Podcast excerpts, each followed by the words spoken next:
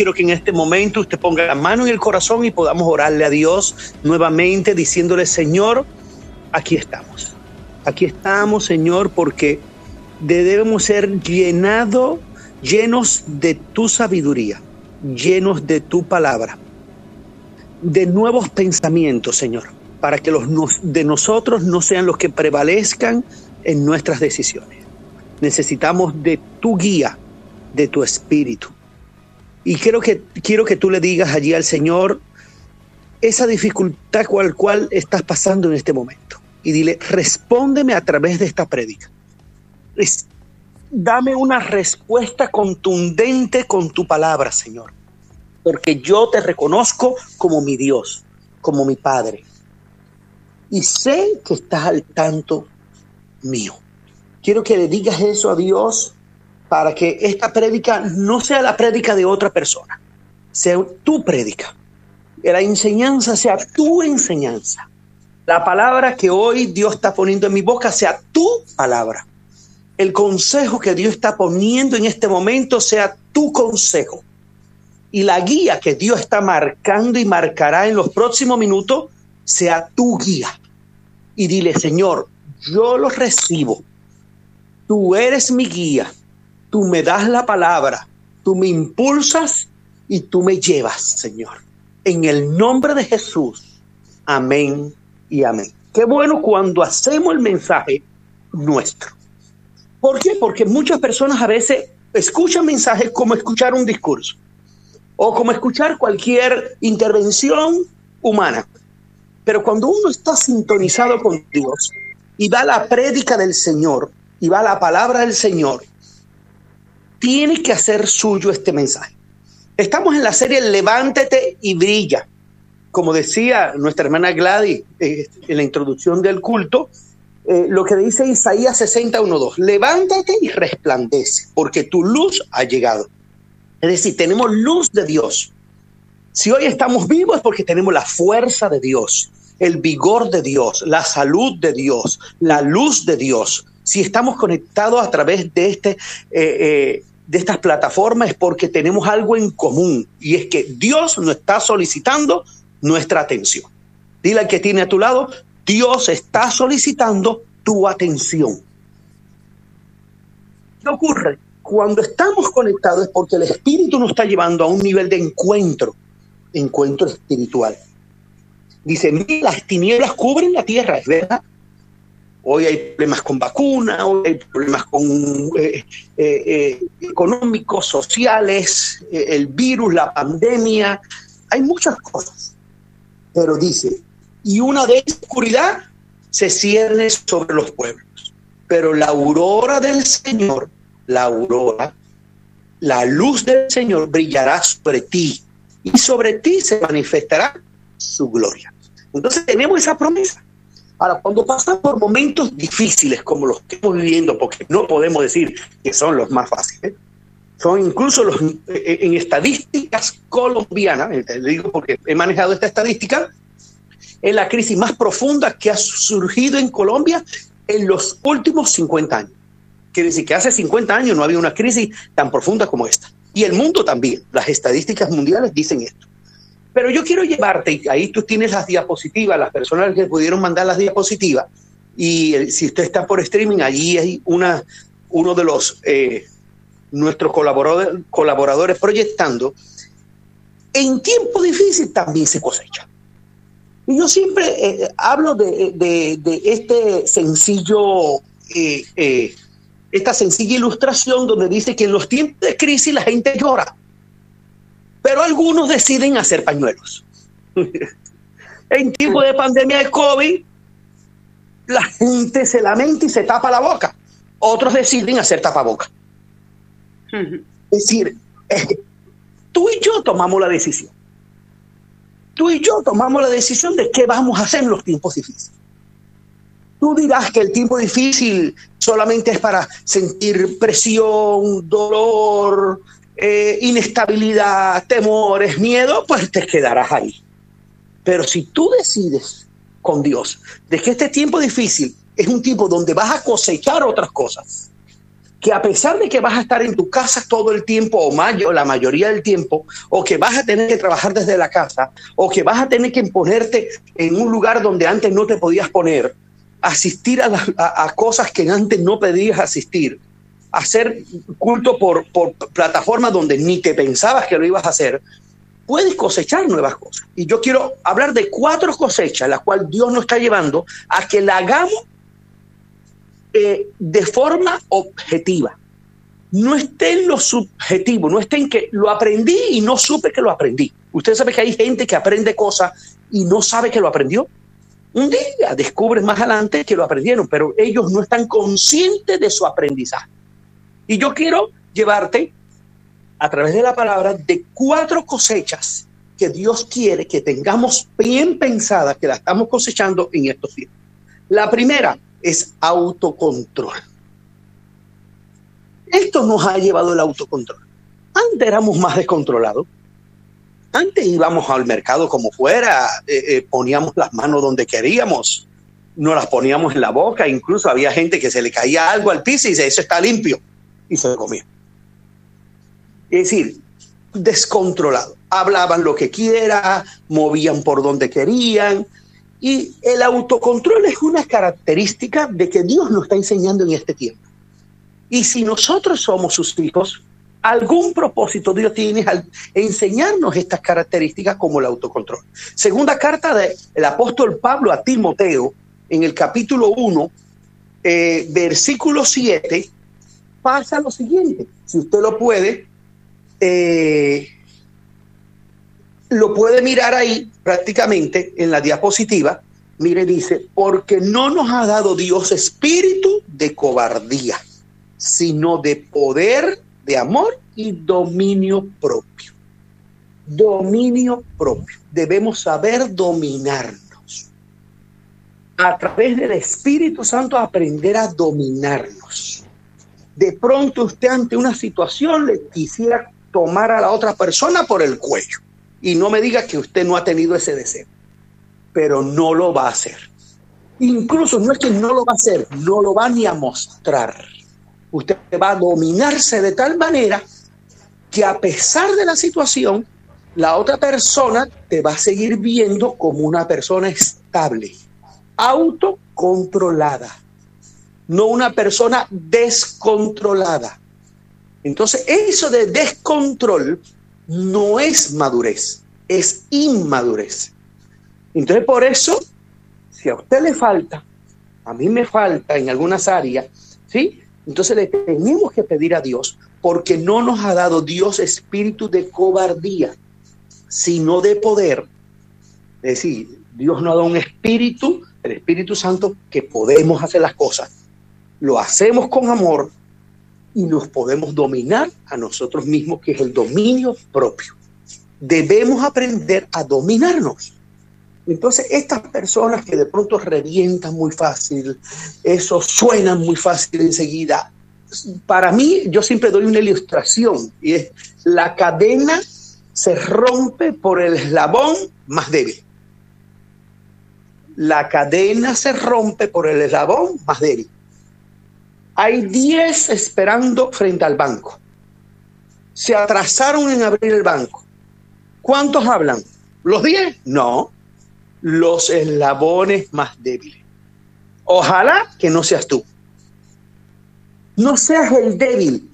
No seas el que siempre, y, y, te la des como que yo me preocupo por los derechos de los demás.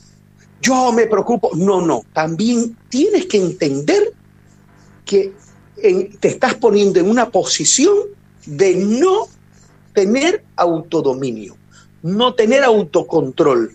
No estás cosechando el autocontrol, no estás cosechando el dominio propio. Y justificas esa inmadurez de pronto diciendo de, de los derechos y todo esto. No, que hable otro. No hables tú. Que reclame otro no reclames tú, porque siempre queremos justificar nuestras reclamaciones, nuestras intervenciones, y todavía no han terminado de decir algo y ya estamos justificando, ya estamos interviniendo, Miren lo que dice primera carta a los Corintios 9:27 en la nueva versión internacional. Más bien golpeo mi cuerpo, dice el apóstol Pablo, y lo domino. No puede ser que el cuerpo nos domine a nosotros. No puede ser que el cuerpo domine al alma. Cuando nosotros más bien tenemos que dominar el cuerpo. Por eso es que hacemos ayuno, hacemos oración, para ir enseñando al cuerpo a que debe obedecer lo que nosotros queremos, lo que nosotros determinamos. No somos un niño pequeño, una niña pequeña que necesita estar yendo al baño cada 15 minutos. Tenemos que aprender a, tener dominio. Más bien golpeo mi cuerpo y lo domino no sea que, mire lo que dice el apóstol Pablo, después de haber predicado a otros, yo mismo quede descalificado. no puede ser que después que le he enseñado a otro, ahora te lo voy a decir no desde, desde el evangelio puro, sino desde la vida familiar y empresarial, no puede ser tú que le dices a otro que se dominen, tú que le dices a otro que seas maduro, el que no eres maduro eres tú. Termines tú descalificado como inmaduro le pide a tus subalternos que sí sean maduros, que sí resistan, que sí dominen, pero tú te levantas frente a tu autoridad con descontrol. Entonces, tenemos que pedirle a Dios. Esta es una mañana para pedirle a Dios, Señor, en esta temporada, en estos nuevos tiempos, en esta nueva situación que estoy viviendo, tengo que aprender y tengo que estar consciente que estoy aprendiendo el autocontrol el autocontrol. Proverbios 25, 28, mire lo que dice. Como ciudad sin defensa y sin muralla es quien no sabe dominarse. Es decir, el que no se sabe dominar es como una ciudad sin defensa. Como una ciudad sin muralla. Es una persona o es una persona que queda a merced que le hagan cualquier cosa. Porque si usted no se sabe dominar, usted va a hablar cualquier cosa, su primer pensamiento usted va a comentar, va a intervenir y va a quedar expuesto delante de todo el mundo. Por inmaduro se puso y habló y por no controlarse dijo lo que no tenía que decir o de pronto dijo hasta su primer pensamiento que no es el más correcto. Porque cuántas veces nosotros hemos tenido un primer pensamiento sobre un asunto y nosotros con el segundo rectificamos el primero y ¿cómo voy a pensar esto? Y el mismo Espíritu Santo te dice, pero ¿cómo se te ocurre? Pero si usted fue inmaduro y soltó el primero, ya la palabra que soltó no la puede recoger. Y mire, ahí viene el otro versículo, Proverbios 17, 27. El que es entendido refrena sus palabras. El que es prudente controla sus impulsos. Es decir, refrenar la palabra, las palabras, es de inteligente, es de sabio ay, yo no sé, pidámosle al Espíritu Santo nos enseñe y nos ayude. Que yo meto la pata muchas veces, pidámosle al Espíritu Santo nos, nos aguante la lengua. El que es prudente controla sus impulsos. ¿Usted ha visto cómo la gente a veces da golpe en las mesas?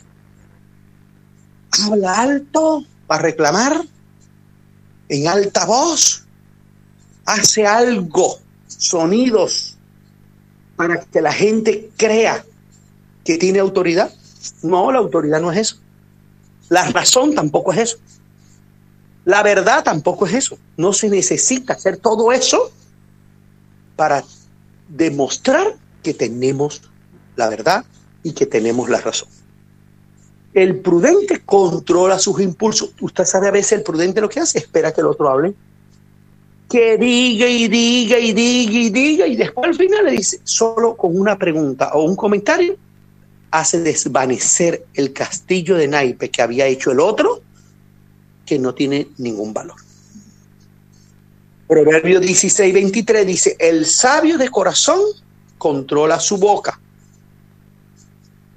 Con sus labios promueve el saber, más bien enseña a otros la gente imprudente, la gente descontrolada, la gente que es inmadura, en este tiempo se le ha puesto la situación más difícil.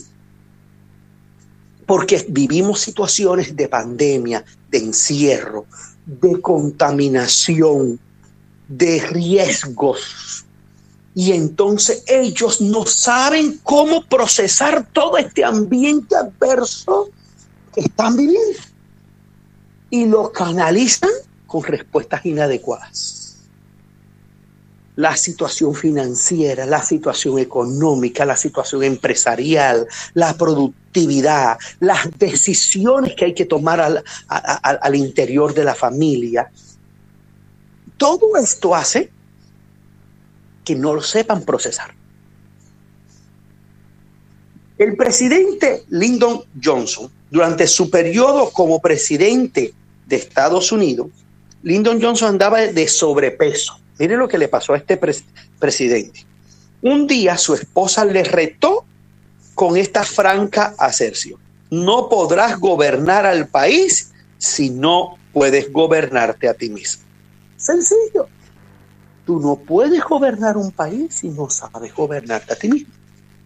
Tú no puedes gobernar una familia si no te sabes gobernar a ti mismo. Tú no puedes gobernar tu empresa, tu, tu negocio, si no te sabes gobernar a ti mismo es que a mí me puede, es que no aguanto, es que no soporto, es que ni me di cuenta, pero ya estaba yo allá haciendo esto. No, autocontrol. Entonces, en esta mañana, uno de los frutos que Dios quiere que nosotros conscientemente cosechemos en este tiempo de pandemia, en este tiempo difícil, en tiempos difíciles hay cosecha, es el autocontrol.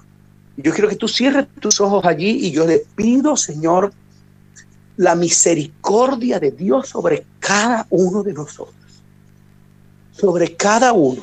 Porque todos hemos cometido errores de débiles. Todos hemos cometido errores al actuar de forma descontrolada en algún momento. Señor, en el nombre de Jesús te pedimos tu ayuda te pedimos, Señor, tu intervención divina y que sea tu Espíritu Santo callando nuestra boca cuando nos tengamos que callar. Que sea tu Espíritu Santo ayudando nuestros impulsos, dándonos dominio propio, dándonos control. En el nombre de Jesús. Todas esas palabras que tú has soltado fuera de, de, razón, fuera de lo que debías de decir, con interpretaciones erróneas, con impulsos inmaduros, yo la cancelo en el nombre de Jesús. En esta hora declaro que estas personas que están al lado tuyo, cerca de ti, que actúan de forma inmadura, que forma, actúa de forma eh, con palabras hirientes, con comentarios descalificativos, con situaciones que ellos no dominan, yo te declaro libre de esas palabras, de esos comentarios que te han dicho y te declaro libre de sus emociones. Tú no dependes de lo que estas personas que están a tu alrededor dicen, Tú no dependes de las inmadureces de los que están eh, eh, cerca tuyo, tú dependes de Dios y de lo que Dios ha dictaminado para ti, para tu casa, para tu hijo, para tu esposo, para tu familia y para tu negocio. En el nombre de Jesús, declaro un nuevo tiempo en tu vida de autocontrol, autodominio, llenura del Espíritu Santo para dominar tu lengua, tu boca, incluso tus pensamientos. Cuando lleguen pensamientos de mal a tu mente, el mismo Espíritu Santo luchará ya dentro de tu mente contra ellos y lo echará fuera en el nombre de Jesús. Pensamientos de mal no prevalecerán. Emociones erróneas no permanecerán. Y caminarás seguro en este nuevo tiempo no importa que haya tinieblas, no importa que haya enfermedad, no importa que haya pandemia, no importa que haya riesgo, no importa que haya inseguridades, no importa que hayan comentarios contrarios. Tú caminarás seguro tu familia caminará segura en lo que Dios ha puesto y lo vas a alcanzar. Y estarás brillando en cada paso que, de, que des en el nombre de Jesús. Amén y amén. Segundo punto. El segundo punto tiene que ver con el primero, pero ojo, tiene algo que me gusta, porque en este tiempo también Dios nos está enseñando a ser disciplinados. Antes, como decía, rompía todas las reglas que quería. Rompían eh, las leyes que querían, sabían que de pronto hasta el mismo Estado no estaba detrás de la gente y te complacías con eso. Hoy no. Hoy estamos en un momento donde se necesita disciplina. Un momento histórico donde debemos aprender la disciplina, en respetar, respetar normas establecidas, porque no es por mí solo, es por las personas que están a mi alrededor. Son las personas que están a mi alrededor también las que se pueden contaminar. Pero además de esto, la disciplina te va a llevar a ti a que tú puedas guiar a otros. Nunca un ciego podrá guiar a otro ciego. Tiene que tener la persona disciplina para guiar a otros. ¿Qué tal le quieres enseñar a tus hijos disciplina y tú eres el primer indisciplinado? Ponen en el centro comercial o en el lugar donde estás allá en la tienda, en la boutique, eh, y ponen no pase por aquí y el primero que pase es usted piso mojado y el primero que se quiere ir a resbalar allá es usted. ¿Qué le pesa acatar una norma que si la están poniendo es por para beneficio suyo? Entonces, este tiempo de pandemia muchos se infectaron por problemas de disciplina. Eh, en Colombia hemos tenido situaciones que me imagino que en Argentina igual han tenido que parar un grupo de una cantidad de fiestas tremenda. Dijeron que no hay fiesta, que no hay aglomeración de más de 10 personas y la gente hace aglomeraciones de 30 y 40 y se quitaron el tapaboque y se brindaron la gaseosita de uno al otro y cuando viene a ver se contaminaron montones. De hecho, hay familias que han perecido casi todos porque en una fiesta se, se, se infectaron. Muchos y muchos de ellos no algunos de ellos no soportaron el virus. Proverbios 15:32 dice, el que tiene en poco la disciplina menosprecia su alma. Es decir, cuando usted no es capaz de dejarse disciplinar, cuando usted no es capaz de entender las reglas de la disciplina, usted desprecia su alma. Al final usted termina perdiendo su alma, porque usted no respeta nada. Entonces le va a dar lo mismo una cosa que otra. Mas el que escucha la corrección tiene entendimiento. Entonces es cuando uno tiene que entender y tener entendimiento para cuando nos dicen y nos quieren corregir en algo. Ah, estos nos están corrigiendo en esto por esto. Nos están poniendo esta norma por esto. Busque qué sabiduría hay detrás de la corrección, de la norma. Proverbios 13, 18, en la nueva versión internacional, Dice, el que desprecia la disciplina sufre pobreza. Mire a dónde lleva la gente la disciplina o la indisciplina. Y ahí cualquiera menosprecia este término o este proceso en la vida de uno que es la disciplina. Dice, el que desprecia la disciplina sufre pobreza y deshonra.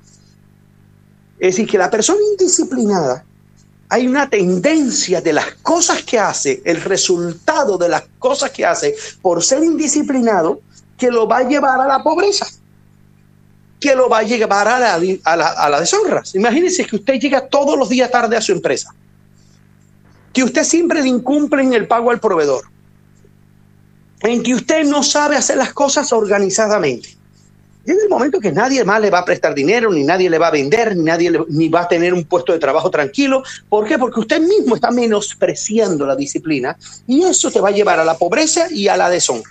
El que atiende a la corrección, mire este versículo, Proverbio 13, 18, la segunda parte, el que atiende a la corrección recibe grandes honores. Oye, qué bien cuando dice, no, con ella se puede contar, con él se puede contar. Si te dice que va a ser a las 10, a las 10 estará. Posiblemente llegue antes. Qué bueno cuando uno descansa en una persona y le dice, cuando uno no puede descansar en una persona, esa persona ante nosotros pierde la, la honra, pierde nuestro apoyo. El versículo de Primera de Corintios 9:25 dice, todos los deportistas se entrenan con mucha disciplina. Ellos lo hacen para obtener un premio que se echa a perder. Nosotros, en cambio, por uno que dura para siempre.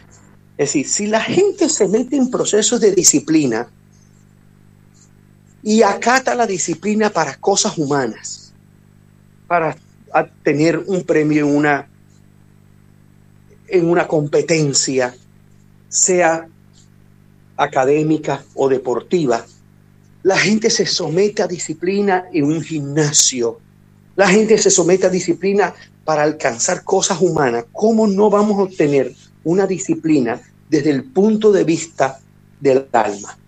Vamos a ponerle disciplina a nuestra alma para poder tener resultados que llegan al cielo. Es decir, que la disciplina la podemos ver enfocada en dos direcciones. En la tierra trae la buena disciplina, las buenas normas, el cumplimiento, trae riqueza, es decir, tú no sufres pobreza, sino riqueza. Y trae honra. Y en lo espiritual, en lo, eh, eterno, nuestra, nuestro galardón está en el cielo si permanecemos en el Señor. En esta hora quiero orar por ti. Y quiero orar por tus hijos. Quiero orar por tus nietos. Quiero orar por los que están a tu alrededor, que de pronto no han podido entender el proceso de ser disciplinado. Las bendiciones de ser disciplinado. El fruto de la disciplina en la vida de la persona. Lo que trae en la vida de todo aquel que, trae, que tiene disciplina. Padre, en el nombre de Jesús, en esta hora te pedimos, Señor, que tú, Señor, a través de tu Espíritu, nos hagas entender el valor de la disciplina. Señor, nos hagas, Señor Dios, entender que hay frutos y bendiciones como abundancia y honra.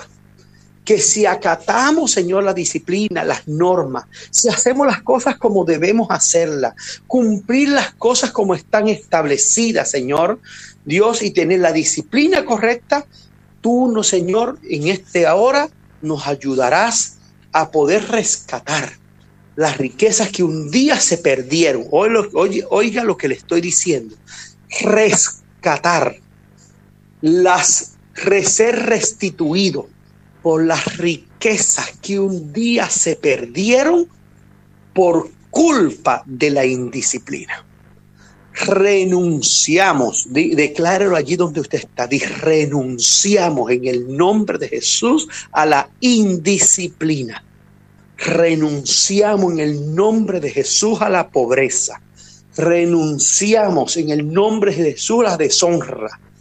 Renunciamos en el nombre de Jesús la perdición de nuestra alma. Y tomamos, Señor, riquezas. Tomamos, Señor, Dios el fruto de la disciplina que trae sobre nuestra vida riquezas. Y lo que se había perdido por indisciplina vendrá, traído por el Espíritu Santo que nos vuelve y nos coloca en el lugar de la bendición. Te repito esto, el Espíritu Santo ahora te toma, entendiendo el valor de la disciplina, entendiendo lo que perdiste por ser indisciplinado. El Señor espiritualmente te toma ahora y te vuelve y te coloca en el lugar de tu bendición, en el lugar de la bendición que un día habías perdido para que vuelvas a llegar a ella. Hoy Dios te coloca en el lugar de la honra en el nombre de Jesús. Hoy Dios te coloca en el lugar de la salvación y la paz eterna paz no de hoy, no de este tiempo, no de la tierra, sino la paz eterna, la paz que viene de Dios a través de la disciplina, a través de cosechar la disciplina en tu vida. Declaramos que en tu casa, tus hijos, tus nietos, tus bisnietos, no se levantarán rebeldes ni indisciplinados.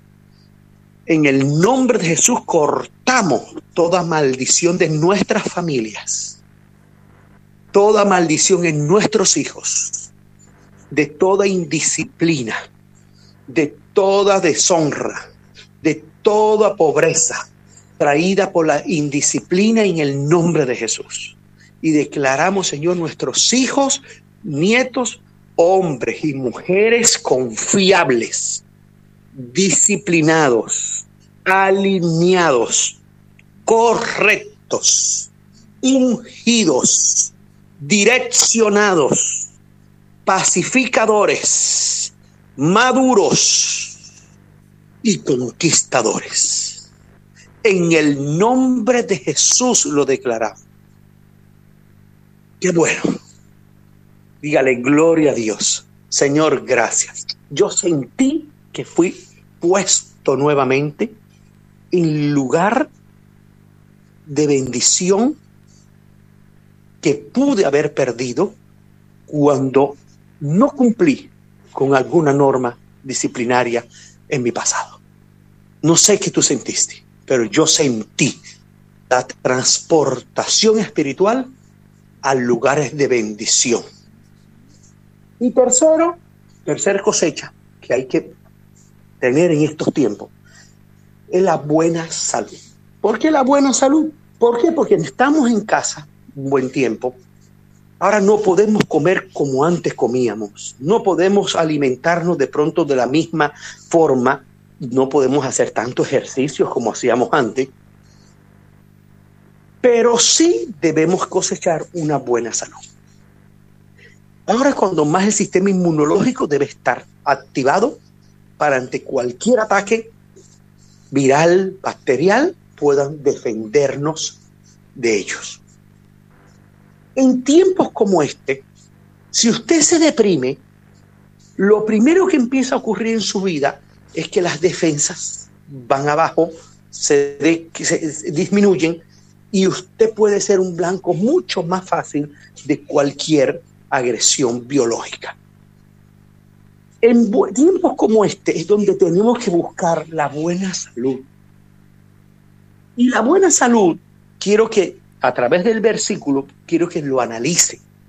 Porque, a ver, comer bien, alimentarse bien, hacer ejercicio, tener paz mental, tomar vitamina, tomar algunos, eh, algunas infusiones que ayudan al sistema eh, el sistema digestivo, a los riñones. Eso es bueno, eso es bueno. Nadie dice que no. Eso es indiscutiblemente. Fue creado por Dios. ¿Eh? Dios le dio hasta la inteligencia al ser humano para tener la medicina y tener eh, las plantas alrededor que, que nos ha dado sabiduría de cómo usarla. Pero yo quiero que tú vayas conmigo a la palabra para que puedas entender el origen de la buena salud de acuerdo a la palabra de Dios. Es decir, vamos a mirar no el enfoque biológico, el enfoque médico, no el enfoque, el enfoque eh, eh, de medicina natural. No, no. Ya ese lo sabemos, nos inundan a veces con, con propuestas en la televisión, en la radio. Yo quiero que entremos a un capítulo nuevo de la buena salud y es el capítulo de la buena salud desde lo espiritual. Dile al que tiene a tu lado, vamos a ver la buena salud desde lo espiritual. Mire lo que dice Proverbio 13, 17.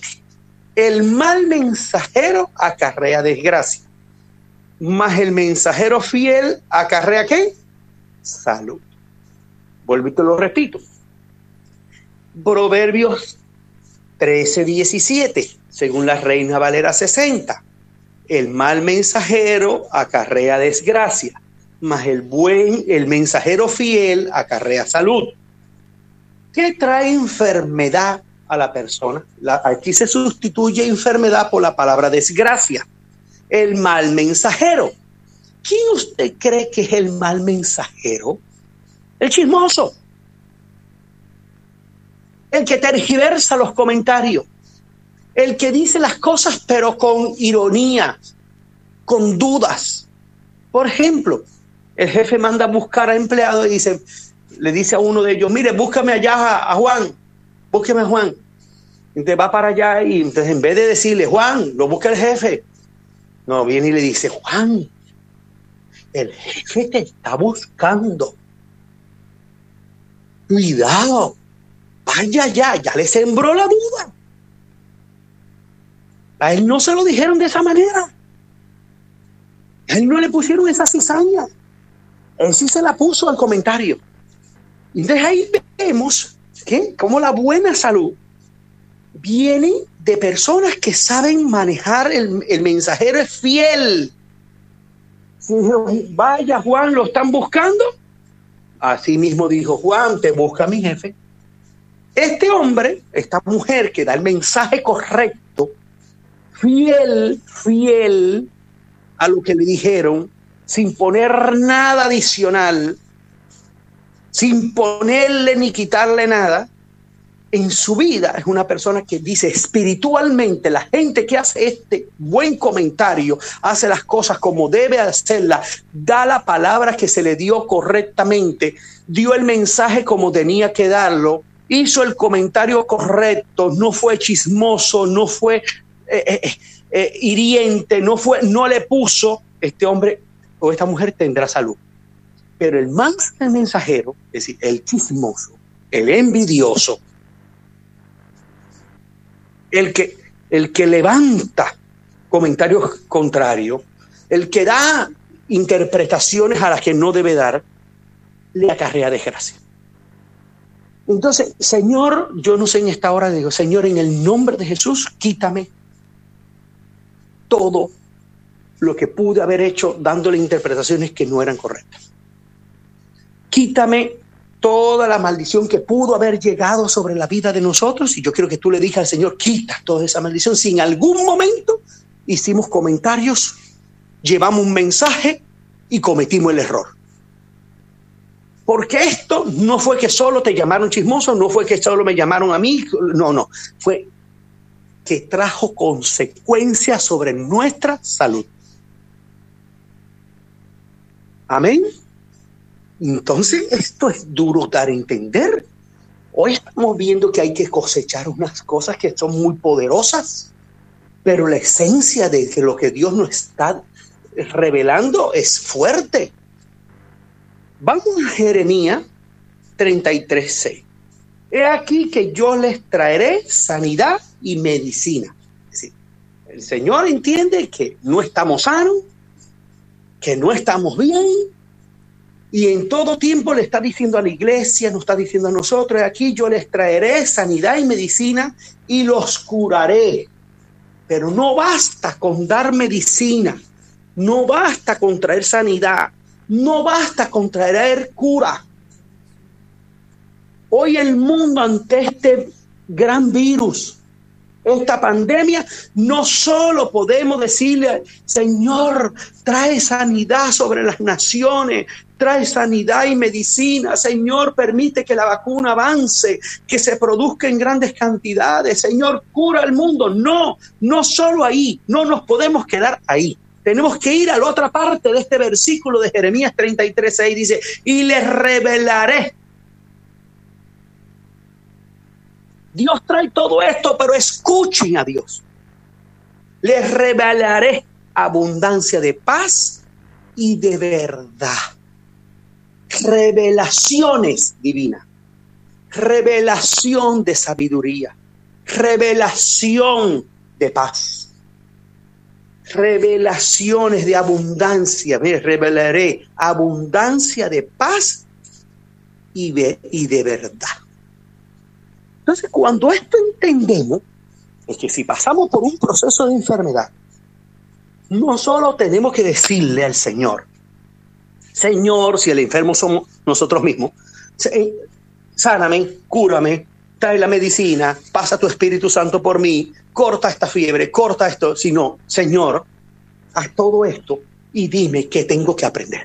Porque esta enfermedad fue consecuencia, y vuelvo y te revelo, y te, y te, y te y insisto, fue consecuencia de la escasez de paz y de verdad en, nuestra, en algún área de nuestra vida.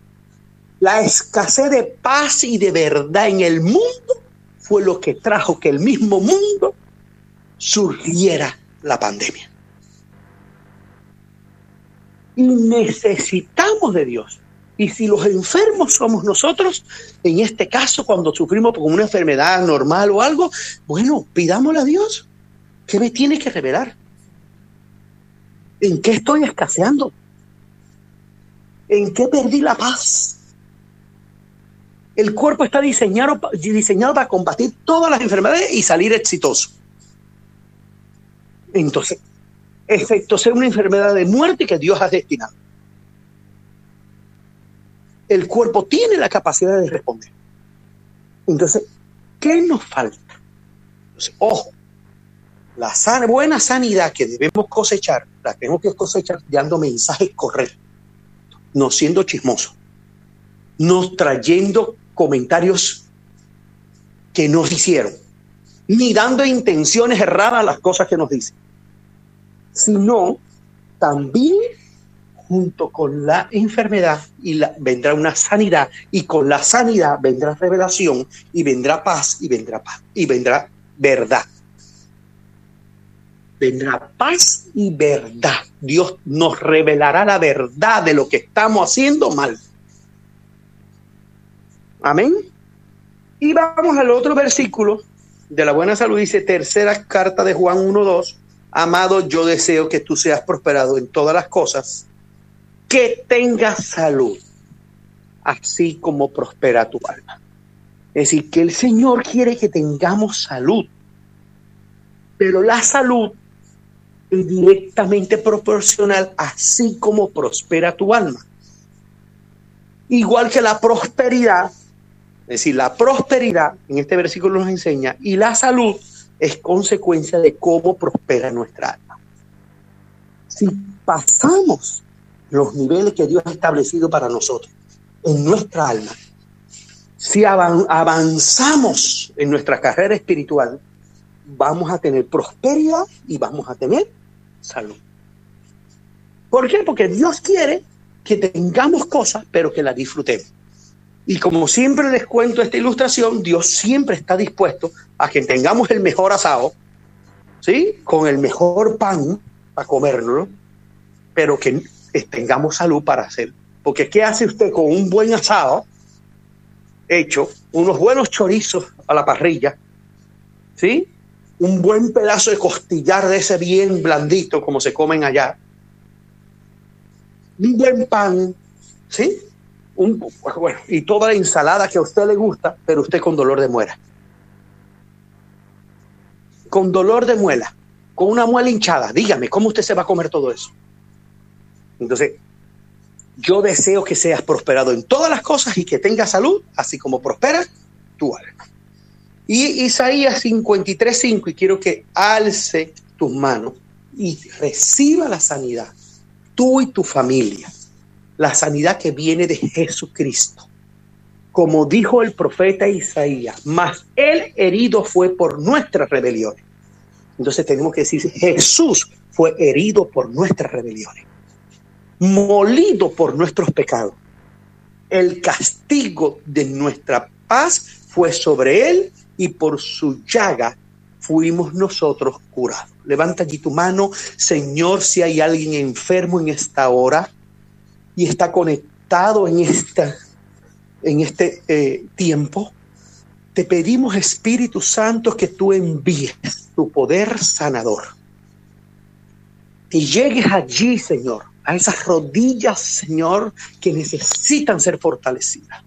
Señor, ese útero que debe ser cambiado. Eso, Señor, quistes que aparecieron en el ovario, Señor, seas tú, Espíritu Santo, siendo el cirujano y quitándolo y estirpándolo en esta hora. Señor, limpia ese colon, hígado, riñones, pulmones, corazón. En el nombre de Jesús, sistema digestivo, Señor, sean, Señor, reconstruido por tu mano. Yo te ruego en esta hora que tú lo hagas por el poder de tu palabra como tú dices en Isaías, que el mismo Jesús fue herido por nuestras rebeliones, fue molido por nuestros pecados. el castigo de nuestra paz fue sobre él, pero por su llaga, Señor, fuimos nosotros curados. Y te pedimos ahora sanidad en nuestro cuerpo. Declaro, Señor, sanidad de cualquier enfermedad oculta que esté en el cuerpo de nosotros. Todo lo que esté escondido, cualquier enfermedad que quería aparecer dentro de uno, dos, cinco, diez, quince, treinta años, en el nombre de Jesús, Señor, te pedimos, Dios, que tú vayas allí y tú canceles esa enfermedad hasta, Señor, los genes que dan predisposición genética para esa enfermedad. En esta hora se ha transformado, Señor, nuestro genoma por un genoma, Señor, el genoma de Cristo, sano, restaurado, fuerte, viril, con vigor, con salud, con juventud. Y en el nombre de Jesús, Señor, declaramos sobre nuestra familia, nuestra casa, cancelamos toda maldición de enfermedad. Cancelamos, Señor, todo lo que el enemigo ha querido poner con enfermedad, todo el dinero que ha robado a nuestra vida con, con las medicinas todo lo que has tratado de destruir a nuestras familias con la medicina. En el nombre de Jesús. Y declaramos, Señor, y te pedimos y te rogamos todos unidos ahora, en un mismo espíritu, en un mismo clamor, en un mismo nombre que es el nombre de Jesús, que seamos ahora intervenidos desde el cielo, Señor. Te rogamos que envíes ángeles te rogamos, Señor, que seas tú que busque la estrategia para que venga a cada uno de nuestros hogares, a cada uno de nuestros familiares, esté o no escuchando, Señor, esta predicación, reciba sanidad divina, reciba intervención divina del cielo. Y que del trono tuyo, Señor, haya orden de sanidad hoy, ahora, en el nombre de Jesús. Señor, todo lo que ha venido, Señor, con estos tiempos de preocupación, toda la carga que ha querido poner el enemigo sobre nuestra salud con este tiempo de pandemia, hoy nos hacemos libres. Y yo renuncio, renuncio a la duda, a la enfermedad, a toda la opresión. Dilo, yo renuncio a la duda, a la enfermedad, a la opresión que ha querido hacer la pandemia sobre mi vida y sobre mi familia en el nombre de Jesús. Renuncio a la duda, a la opresión en el nombre de Jesús que ha querido hacer este, estos espíritus de enfermedad que se han regado en la tierra, hoy sean invadidos por los ángeles de Dios. Señor, destruye todo en el nombre de Jesús, todo lo que ha venido a quitar la paz de tu pueblo todo lo que ha querido venir a ministrar enfermedad a tu pueblo. Y declaramos sanidad, sanidad, el poder del Espíritu Santo, en el nombre de Jesús. Y voy para otra. Levanta allí tu mano. Rejuvenecerás. Rejuvenecerás como las águilas rejuvenecerás en el nombre de Jesús como las águilas.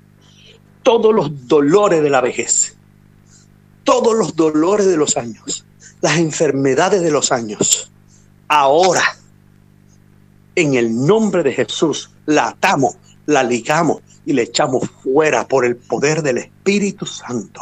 Y en el nombre de Jesús de nuestra vida, llegaremos a viejos jóvenes. Llegaremos a viejos sabios, fuertes, vigorosos, fortalecidos, llenos de salud. En el nombre de Jesús lo declaramos. Amén Y amén. Yo quiero que usted le dé un fuerte aplauso a Dios allí donde está en su casa. Usted no sé si sintió, pero yo he sentido el poder del Espíritu Santo esta mañana haciendo intervenciones sobrenaturales a nuestro favor porque la cosecha la tenemos. Si el enemigo pensaba que con esta pandemia nos iba a destruir, si pensaba que con esta eh, eh, pandemia nos iba a detener, se equivocó. El pueblo de Dios se levanta a recibir la mejor cosecha del tiempo. Y voy para el cuarto y último punto. Está asociado a lo que le, nos guió el Espíritu Santo en la prédica pasada. ¿Qué nos guió? A que usted pusiera en una hojita, dividiera en una hojita tres Una, lo que usted necesita para cumplir su presupuesto. ¿Qué necesita usted para cumplir su presupuesto? ¿Qué necesita usted para cumplir sus compromisos? Segundo, ¿qué necesita usted para el nuevo emprendimiento, negocio o el trabajo que usted quiere?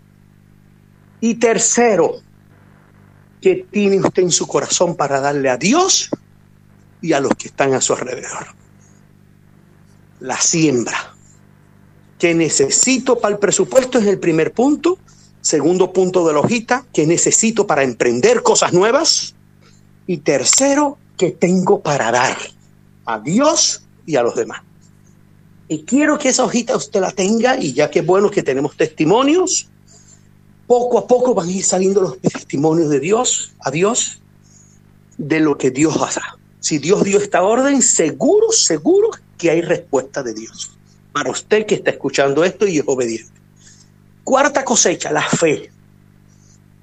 Marcos 11, 24 dice, por tanto os digo que todo aquel que pidiera orando, creed que lo recibiréis y os vendrá. La fe. Primero la fe que hemos hablado tanto en la iglesia de esto, es que usted tiene que creer que lo va a recibir. Por tanto, usted tiene que planear cuando lo reciba, para cuando lo reciba. Vuelvo a esto, usted debe planear para cuando lo reciba. Si usted pide un milagro de Dios en algo, usted va a decir, bueno, si cuando yo reciba el milagro, que sé que lo voy a recibir, entonces voy a hacer esto, voy a hacer esto, voy a dar el testimonio, voy a dar una ofrenda o voy a contarle a mis amigos. Si esta enfermedad Dios me la sana porque ya es lo que yo le pedí a Dios, entonces voy a visitar a mis hijos a tal lugar que no había podido, voy a hacer tal cosa y voy, voy a evangelizar en la casa, voy a visitar a mis amigos para hablarle de Cristo. Es decir, ¿cómo usted sabe que cree?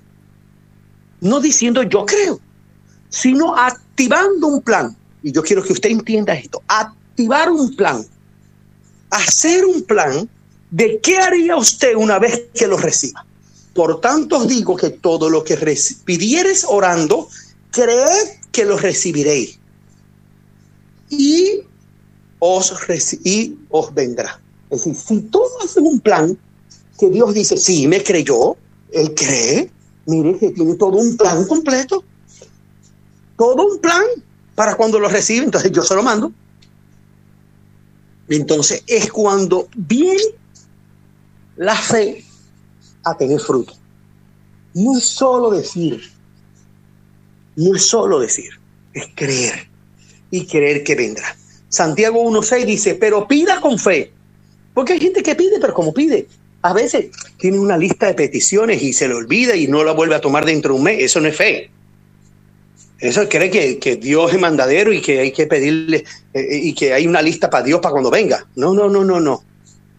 Es cuando usted tiene una fe en algo, usted sabe que lo está pidiendo y lo da por hecho.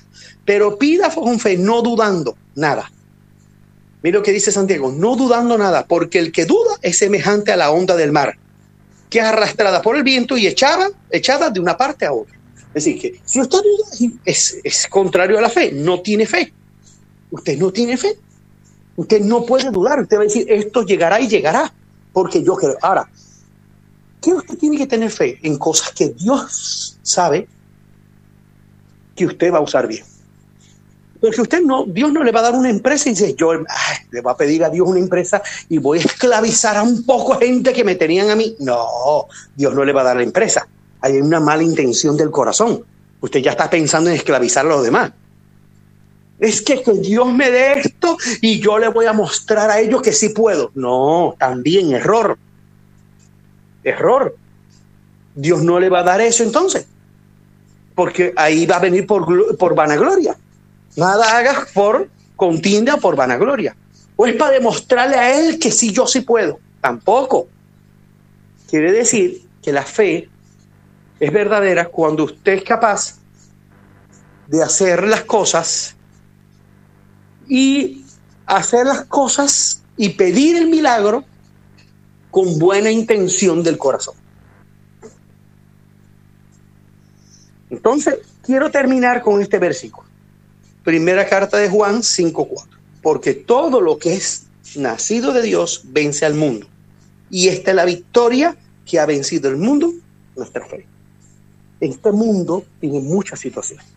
Estamos viviendo en situaciones difíciles, pero nuestra cosecha en este tiempo es la mejor cosecha. Es una cosecha de que hemos aprendido a tener autocontrol. Hemos aprendido a tener disciplina hemos aprendido a cosechar una buena salud y la fe en que si confiamos en Dios y creemos en lo que Dios nos ha prometido, así se cumplirá. Levanta allí tus manos y puedes unirte a los que están contigo. Quiero terminar de bendecirte este domingo, un domingo que yo sé que de parte del, de Dios el cielo se ha abierto a nuestro favor. Yo sé que ha habido respuesta de Dios para tu vida porque empezamos la prédica diciéndote que tú hicieras esta palabra la tuya. Y el Espíritu Santo es fiel cuando le decimos, Señor, esta es mi palabra, este es mi mensaje, este es mi consejo. Yo sé que hay respuesta. Cada una particular para cada uno de nosotros. En esta hora, Señor, bendecimos a cada una de las familias de la iglesia. Bendecimos a cada una de las personas que están unidas. Y esta última cosecha, les hemos hablado, la fe. Señor, haznos crecer en fe. Haznos, Señor, planear ¿eh? en lo que hemos pedido que tú nos des y así de esta manera, Señor, honrar la fe. La fe para cambiar nuestra vida, pero también para predicar el Evangelio, para que otros conozcan de Cristo, para que otros conozcan, Señor, el cielo y a Jesucristo como nuestro Salvador.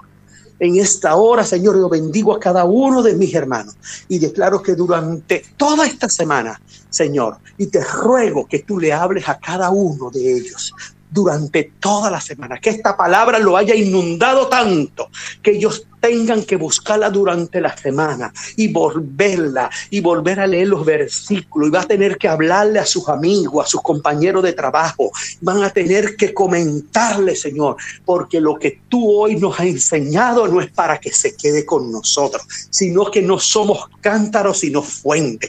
Así como recibimos, también damos. Y te pedimos en el nombre de Jesús, por el poder del Espíritu Santo, Señor, de que tú en esta hora traiga paz, fuerza, vigor, inteligencia, autocontrol, disciplina, salud y fe a nuestra vida, a nuestra familia.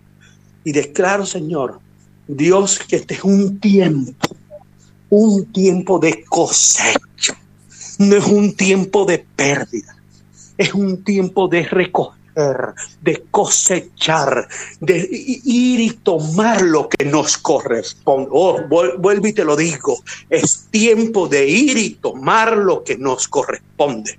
Aunque el mundo dice que no hay nada, para nosotros sí.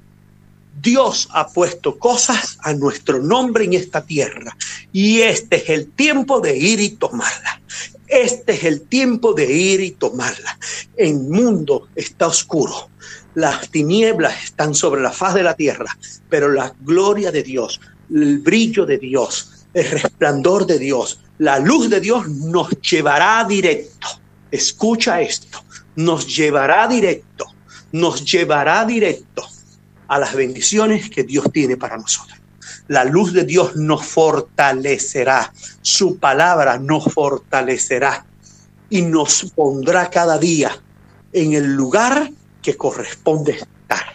En el nombre de Jesús lo declaro. Amén y amén.